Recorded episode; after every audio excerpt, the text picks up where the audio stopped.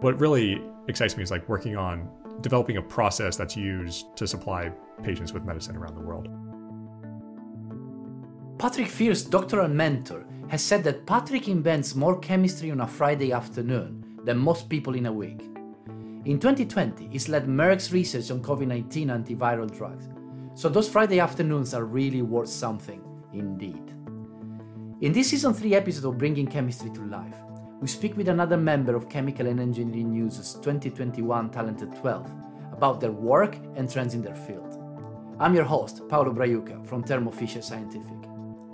We began by asking Dr. Fier about his early education in Iowa and the choices that led him to his role as a global leader in process chemistry.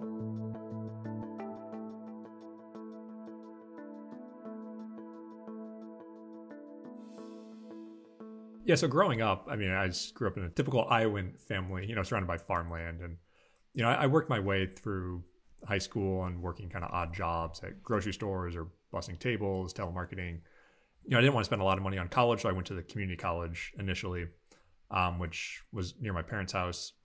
Um, and, you know, I had some interest in science. I didn't really know what I wanted to do. And I, it's probably a bad reason to choose a career, right? But I started watching like medical shows like House and Scrubs. I was like, oh, that that seems pretty cool. and completely, you know, oblivious to that. So far fetched from reality. Um, you know, I was like, oh, I'll, I'll be pre med. I'll go into med school and become a doctor. I transferred to the University of Northern Iowa. Uh, I think in 2007. Um, after two years of community college, and then I started taking you know pre med classes, biology, chemistry, you know, organic chemistry and then the organic chemistry class, um, you know, it was pretty daunting because that's, you know, like the med, med student killer, you know, the pre-med killer, like, oh, you take organic chemistry and you change your, your career. So, I, you know, I was very uh, intimidated. So I actually read the textbook ahead of time. You know, it was like a 1200 page book. I, I read it in advance and something just sparked in me like, oh, this is so cool. You know, the, the creative aspect, like the multi-step synthetic planning, just understanding how reactions work. It was, it was really cool. And then, when I was taking the chemistry class, I had no idea that there was even like jobs for chemists. I mean, of course, I applied to a bunch of grad schools, you know, Berkeley, Harvard, MIT. I didn't get into any of those, um, but I did get into Illinois. So I actually started my PhD at Illinois. So John Hartwig was there at the time. So it is true. I yeah. So I started grad school there, and then after a year or so, he announced that he was moving the group to Berkeley. So then I actually got into Berkeley kind of through the back door. what role did John Hartwig play uh, in in your development? Working in the Hartwig Group was, I mean, a dramatic change from what I experienced, you know, doing undergrad research. And now, you know, the Hartwig Group was, I think at the time, probably like 30 to 35 people.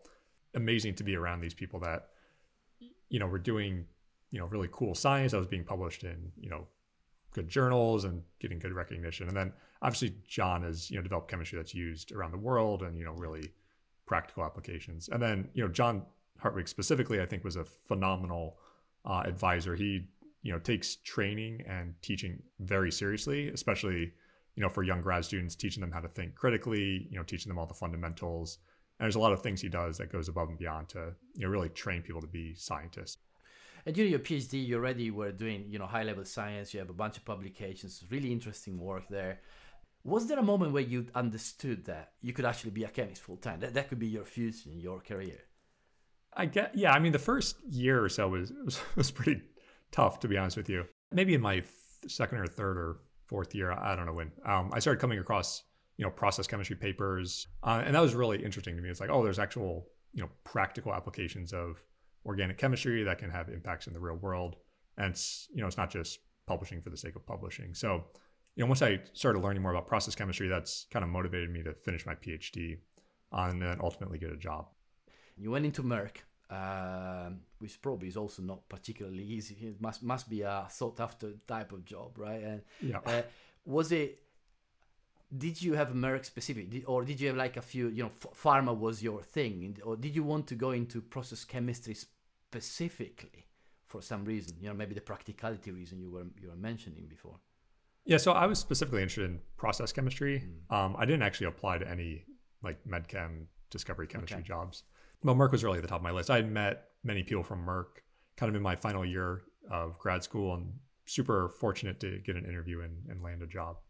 Merck is definitely a you know intense place to work. It's you know very fast paced and competitive, and as you mentioned, there's a huge focus on you know innovation and new technologies.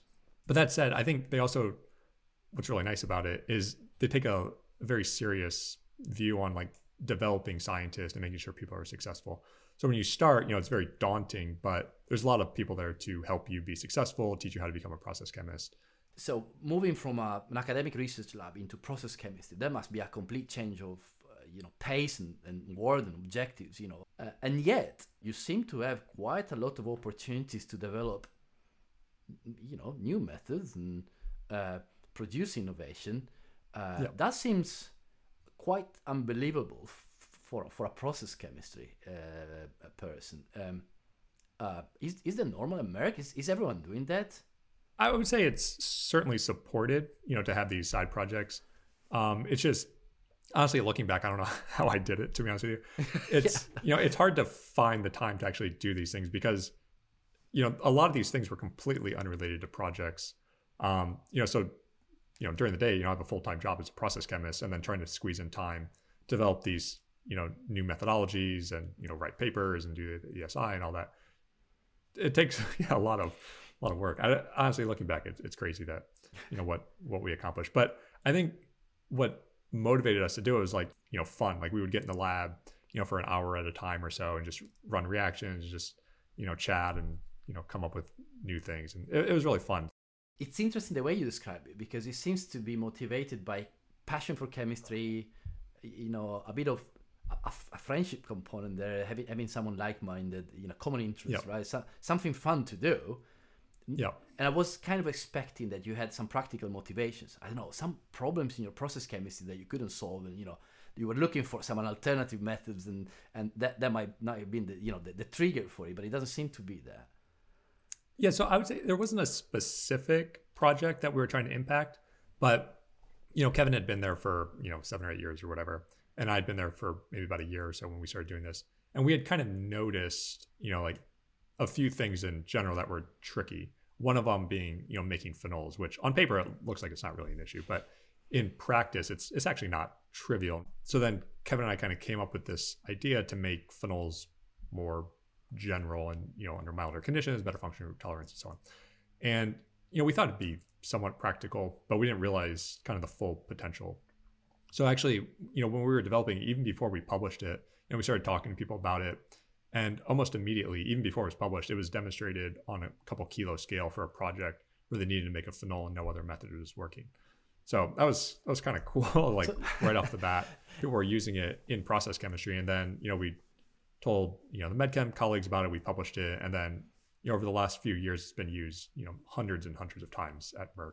So it's really become like a go-to. beyond Merck method. as well, as far as you know. Yep. Yeah. Yeah. So there's a couple academic you know published examples of people people using it to make substrates or in total synthesis. Um, and then I have friends at other companies that say you know they use it quite a bit, and you know their colleagues. So let, let, let, let, me get yeah. into some of the details here because this is interesting. So the yeah. you know the way you make phenols is typically well is it like um, an aromatic nucleophilic substitution basically. Yeah. So yeah. you start from the uh, uh, arene halide and you know uh, use very strong basic conditions and you do the nucleophilic substitution. Yeah. Is is the problem that when you start having complex multifunctional compounds then you basically hardly have something which is tolerable of the reaction conditions so you were looking for is it was that was that the start of the project? Yeah. Yeah. If you have for example an aryl halide you can make the phenol via SNAR if you're doing SNAR typically you use like something like methoxide and then yeah. you demethylate it afterwards because hydroxide itself is not a very good nucleophile. You can use it in certain cases, and you can also do like CO coupling, you know, with hydroxide. But the issue is, you know, they're strongly basic conditions, high temperatures, and in real molecules, you're, you're going to have functional groups that are not tolerant to that, especially things like esters or epimerizable stereocenters, where these just get destroyed. Um, so we were really looking for something that could react under mild conditions um, that would tolerate basically every single functional group you would ever have in you know a complex molecule.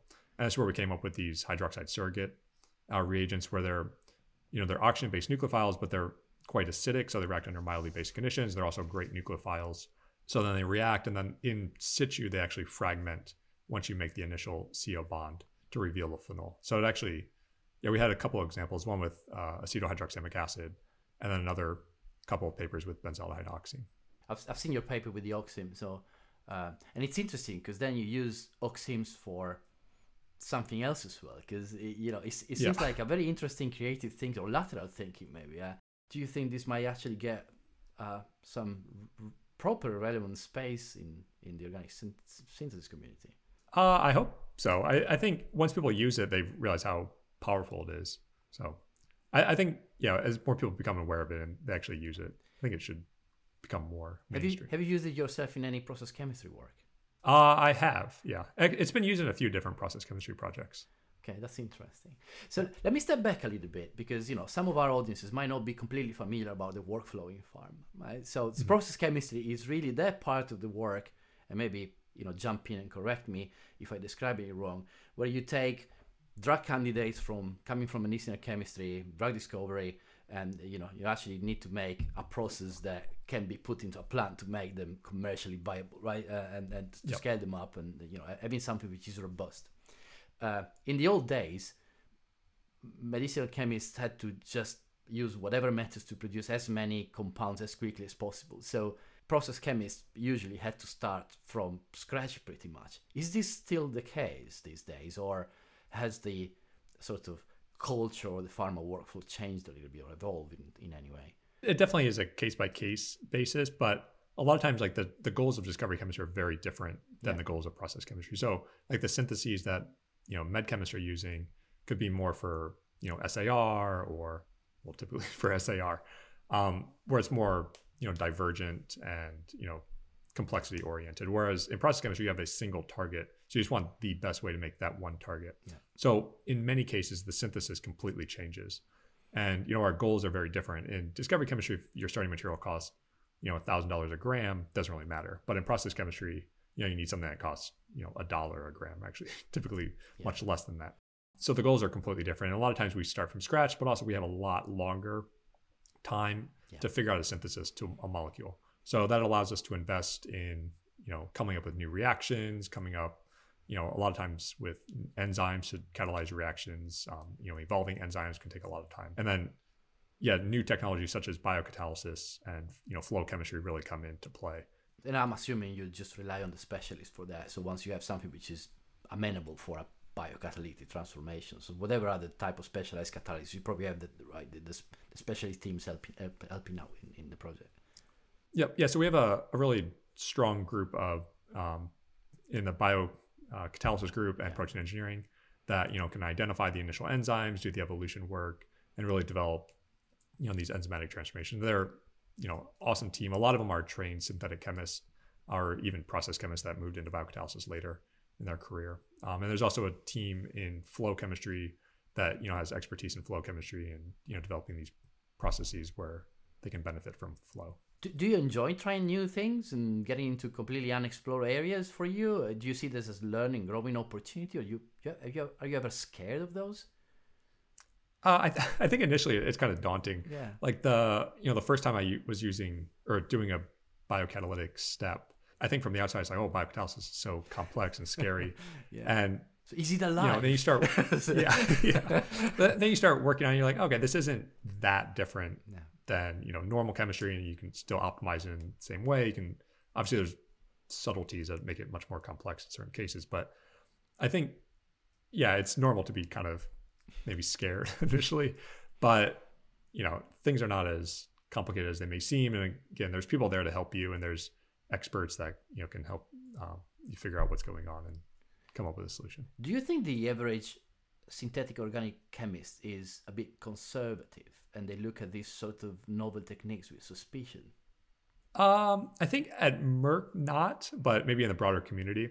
I think yeah, I think enzymes are becoming more and more mainstream, but I think there's still a huge barrier to to doing that. Even other technologies like high throughput screening, which you know Merck's been involved with for I don't know, 15 years or Long time, yeah. I don't even know when. Yeah. Um, but I think even that, like in grad school, you know, we tried to implement that technology, and I think there's a huge hurdle to just doing it for the first time. Like setting up a 96 well plate of reactions just seems so overwhelming. But once you start doing it, you realize the power and the you know the capabilities of that. So the, the, the challenge is really setting up the, the, the work culture to be able to stimulate this sort of, Mhm. you know, kind of da- daring approach. Right? You need to you need to dare Yeah. try, you know, and you see, seeing seeing the value and accepting it.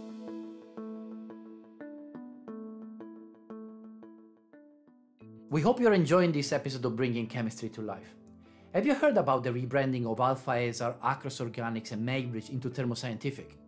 Well, if you haven't, why don't you have a look at thermofisher.com slash chemicals and find out about Thermoscientific, the new kid on the block of laboratory chemicals. That is also where you find the podcast's new home and a lot of information about our guests. And now, back to our conversation.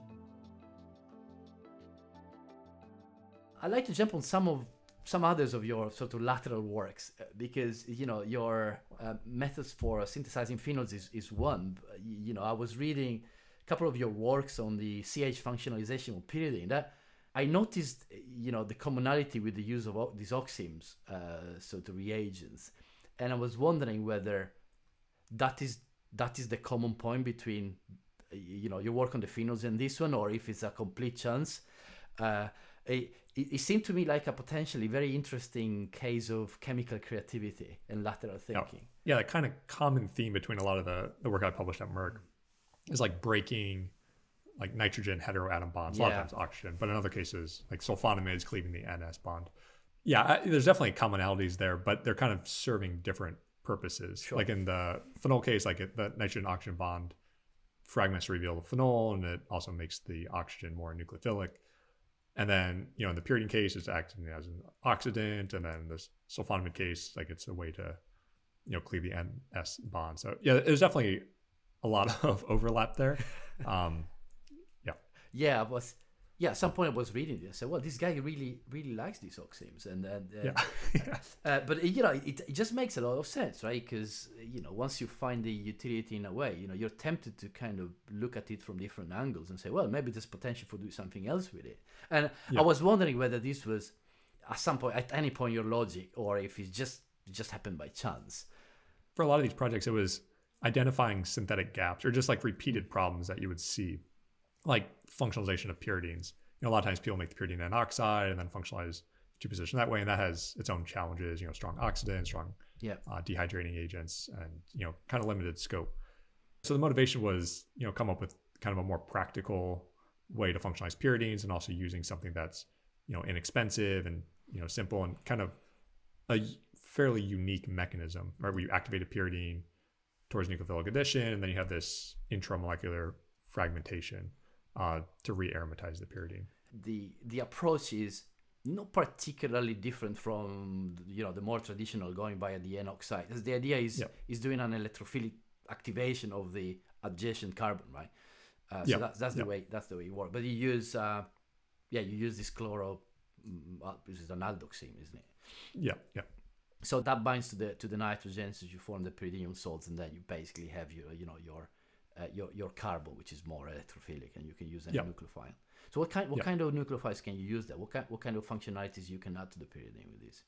Yeah, so in the original uh, JACS paper, it was primarily cyanide, mm. and I think that works for a few reasons. One, it's a pretty good nucleophile, but the other thing is I think it acidifies that CH bond adjacent to the nitrile. So when you initially add, you have that dihydropyridine adduct. So I think the cyanide helps acidify that to then be deprotonated and, you know, ultimately re-aromatize the ring. So there's a few other nucleophiles that worked okay, you know, like proof of concept, you know, malonate or methoxide. Um, but what I was really interested in is amine nucleophiles because two aminopyridines are extremely prevalent. But the issue is, you know, I tried hundreds of reaction conditions to install amines um, using that same activation concept, and it just didn't work. The amine would react at the oxime and just, you know, kick out your pyridine starting material. Yeah. Or it would add to the two position carbon, but then instead of fragmenting how we wanted to, it would just open up into this, um, you know, Zincke aldehyde type thing where the, the pyridine ring would just snap open and then it's dead end. So that's what um, led me and uh, this guy, Suhong Kim, who is super superstar um, intern with me a couple years ago to develop what we call uh, the aminator, yeah. which kind of gets around this these issues. And it was completely redesign of the reagent um, to basically make two aminopyridines uh, from pyridines. I understand. It's, it's, it's a really interesting work, and I, you know this is immediately evident, right? You know the, the utility is obvious, um, as you say, because of the ubiquity of you know sort of pyridine or aminopyridine type of groups, and mm-hmm. so it, you know it's a no-brainer to understand why you went there. What was kind of surprising to me is. Uh, you know the work you did on the sulfonamides because the logic seems to be different. The way I've always looked at sulfonamides are more a like a sort of terminal functional group. You, you know, I never Mhm. maybe because I'm not a good enough chemist, but I never look at them as a sort of synthon, right? Yeah, yeah. Functionality. But with your work, it looks like it can actually be pretty handy, a pretty handy thing to functionalize. So you can change the, you know, the substituent pretty much on the sulfur or, or, or on the on the nitrogen in a pretty flexible way there. So can you Yeah. describe their work? Yep. Yeah. So this came out again, like from another kind of random conversation Kevin Maloney and I uh, were having one day in my office. So at the time, you know, he was working on this compound that had a sulfonamide, a primary sulfonamide. And there was interest in making the same compound, but with a methyl sulfone there. So instead of NH2, it's methyl. So, you know, instead of going back to the very beginning, you know, going through this, you know, 10 step synthesis or something to make the compound, you know, we were wondering, is there any way to convert this compound that we have, you know, 100 kilos of into this methyl sulfone? And on first glance, you know, you're like, oh, that's impossible. Yeah, you can't do you it, know, yeah. How could you, yeah. How could you that? So, yeah, I don't, I don't know if we came up with a solution that day, but I think the next day, you know, we came back with some ideas about, you know, oh, what if we can cleave the NS bond? How we eventually did it, and then you make a sulfinate, and then if you have a sulfinate, you can do whatever you want. You can trap with methyl iodide, or you can do, you know, various other functionalizations. So then this becomes a platform for converting sulfonamides into anything. This is all beautiful work. You still think that you could you could make for a great medicinal chemist as well? I know you don't want to go there, but uh, you know, um, there's, there's Uh, maybe not. maybe maybe not. anyway, do you find more satisfactions from these sort of things? You know, there's a nice dose of problem solving, or more from you know playing a role in something as big as you know developing the process or something that you know promised to end the pandemics you know or at least Yeah, play a yeah. role in it i mean the I, I know i'm kind of going on a tangent but uh, you know i think we need to get there right so you you you you work on developing the process for the molnupiravir you know the covid-19 pill as, as it's called it, you know, Yeah. went to the press so yeah you're you're kind of famous for that aren't you Uh, maybe a little bit. yeah. Yeah. I, I think both things are very satisfying. Like coming up with new methods that are used broadly is definitely, you know, exciting and, you know, motivating. But yeah, what really excites me is like working on, you know, developing a process that's used, you know, to supply patients with medicine around the world. You know, whether it's, you know, the COVID 19 molecule, molnupiravir, which I can talk about, or, you know, other things I've worked on. You know, I think it's it's super cool to as a process chemist, like you come up with the way that the molecule is going to be made to supply millions of people around the world. It's just so cool that you know you go to a, a pharmacy or someone goes to a pharmacy and gets a pill, and that pill was made using Um, chemistry i made that that you made. So Yeah. yeah, yeah that must that must be something really Yeah. uh, it's particularly important right you know obviously because of the time you're living um, did you have like a tougher timeline and, and targets because of how urgent and important the problem was Oh yeah, absolutely. Th- this was a project like no other, and it was also my first time leading a project. So, you know, in I think May of 2020 or so, um, I got promoted to principal scientist, which is you know leading projects and leading groups of scientists. And then you know a few weeks later, I got assigned to be the chemistry lead for molnupiravir. You know, and this was you know the fastest paced program in probably the history of you know pharma. Awesome experience, and you know it was my first time leading a project and there's there's two efforts going on. So one of them was what became the manufacturing process. This is a five-step synthesis from uridine. Um, this has been used to make I think around 200,000 kilos okay of molnupiravir so far, which is you know many many millions of uh, treatment courses. And there was a second effort ongoing with a separate team again, um, which I was fortunate enough to lead, on developing really the ultimate synthesis of molnupiravir. And we came up with a three-step route, uh, starting from ribose and uracil, and it uses a couple biocatalytic steps and a really interesting um, glycosylation step uh, using some novel enzymes that you know never really been used before, and you know a way to recycle ATP with pyruvate oxidase and air. so there's a cascade so on. reaction there is, is it is it in, Yeah. in um is it in vitro or is it in a in a, in a cell environment is it done in fermentation conditions The enzymes are you know fermented and and then isolated. they and then we isolated okay Take those and then use them. Yeah. So do you, do you see this as being the future of of of the manufacturing? I, I know I know you made a lot a lot of drug now and probably don't need to produce much more for in the short Yeah. term. But uh, I, I suppose that the you know molnupiravir might have like a broader indication as an antiviral go, going forward. Uh, uh, do do you, do you foresee Merck uh, mm, switching to the to, to the to the new roads to to make it in the future? Yeah, so I, I think it, it's it's possible at this point, as you mentioned. You know, we're making it all with what we call the Gen One route. Um, so based on you know how much we improve that route and you know all our manufacturing sites around the world, we're able to produce enough to meet demand. Um, the second gen process is you know definitely shorter, and you know we've demonstrated on around 100 kilo scale. So at this point, we haven't moved that forward to commercialization because I think we can meet demand uh, with Gen One. But you know things may change if you know demand goes up or if you know other indications um, arise. What why what is the reason why the you know the biocatalysis route is isn't the the ones the one you pick? Is it just you needed more time for development and it was just the timeline was too strict? Yeah, just you know to develop a process and demonstrate on 100 kilos is you know one aspect of it, but then you have to you know implement it at commercial sites. You have to do validation, and this this takes a lot of time. And then of course there's you know regulatory components to it as well. So I think if that was, yeah, basically it, it just takes more time. And, you know, by the time we kind of got it into a place where we could go into validation, you know, the Gen 1 route was already validated and, you know, being used to you know, make thousands of kilos uh, a year. You must be incredibly proud, though. Do you, do you ever think about it? Did you wake up in the morning and say, "Oh, I played a role, a, a real, a real role in the in the pandemic"? Yeah, no, yeah. I, I think back on it, it's just it's incredible that I was involved with that. And, you know, the chemistry that, you know, I worked on in the lab with my own hands is now being used, you know, to make, you know, enormous quantities of this medicine that's now, you know, being distributed around the world. So yeah, it's super cool. And then, you know, seeing it, you know, in the news and, you know, the New York Times talks about this compound, the Wall Street Journal. So it's just, it's just super cool to, to have been a part of it. How many other drugs be, beyond this have you worked on that actually made it to the market? I'm just curious.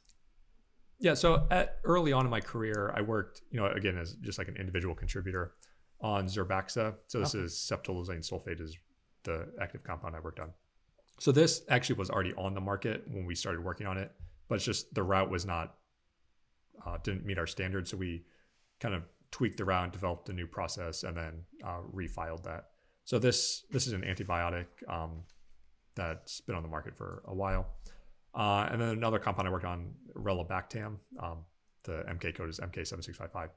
Um, so this is a beta lactamase inhibitor that's used uh, for antibiotics. So yeah, so I've been pretty fortunate to work on a couple things that I've seen on the market. Well, I know, a lot of a lot of chemists in pharma they, they work whole careers and they never touch anything that actually goes to the market. So you've been good, probably. I've been lucky, lucky yeah. but you know, there's there's a luck component. Uh, uh, maybe yeah. working for Merck helps as well, I suppose. But uh, uh, you know, congratulations. That's that's that's really that's really fantastic. You must you must be yeah, proud. Thanks. You have to be proud. If you should know. Um, so, uh, you, you, know. I, I, I, would go on forever, but you know, you probably have better things to do than, than speaking with me all day. Uh, it's uh, you need to save the word. Um, um, so, what do you think is the most important thing, you know, in your job? because um, it's incredibly complicated and you know there's a lot of components. So you, you certainly need a, a, healthy dose of creativity, and you are demonstrating that you need discipline at the same time. So mm-hmm. what what do you think is the most important one? It's a good question. Yeah, I think you know from a, a scientist point of view, you know, solving problems and you know actually coming up with solutions to you know real world problems.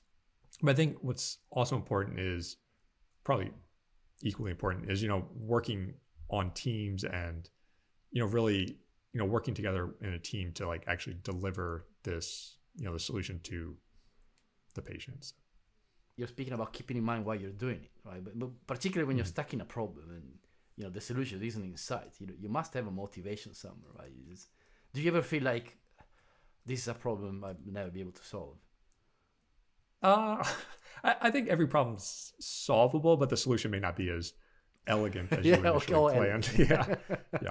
I mean, yeah. There's always a way to like make something, but it may not be as beautiful as you put on paper.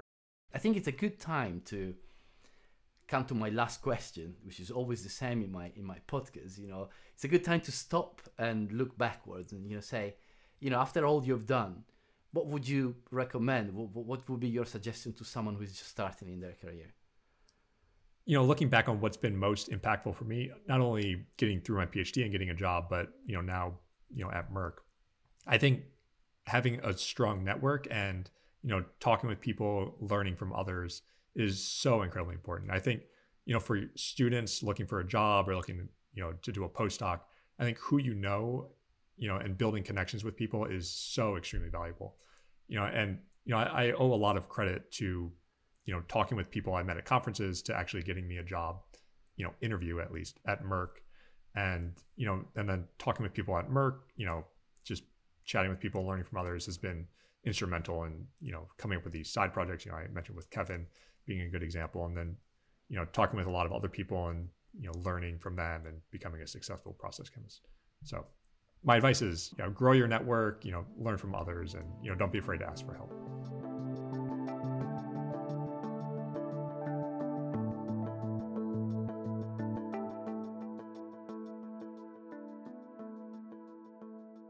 That was Dr. Patrick Fier, principal scientist at Merck and one of the chemical and engineering news started at 12. Thanks for joining us for this season 3 episode of Bringing Chemistry to Life, and keep an ear out for more. If you enjoyed this conversation, you're sure to enjoy Dr. Fier's book, video, podcast, and other content recommendations. Look in the episode notes for a URL where you can access these recommendations and register for a free Bringing Chemistry to Life t shirt. This episode was produced by Sarah Briganti, Matt Ferris, and Matthew Stock.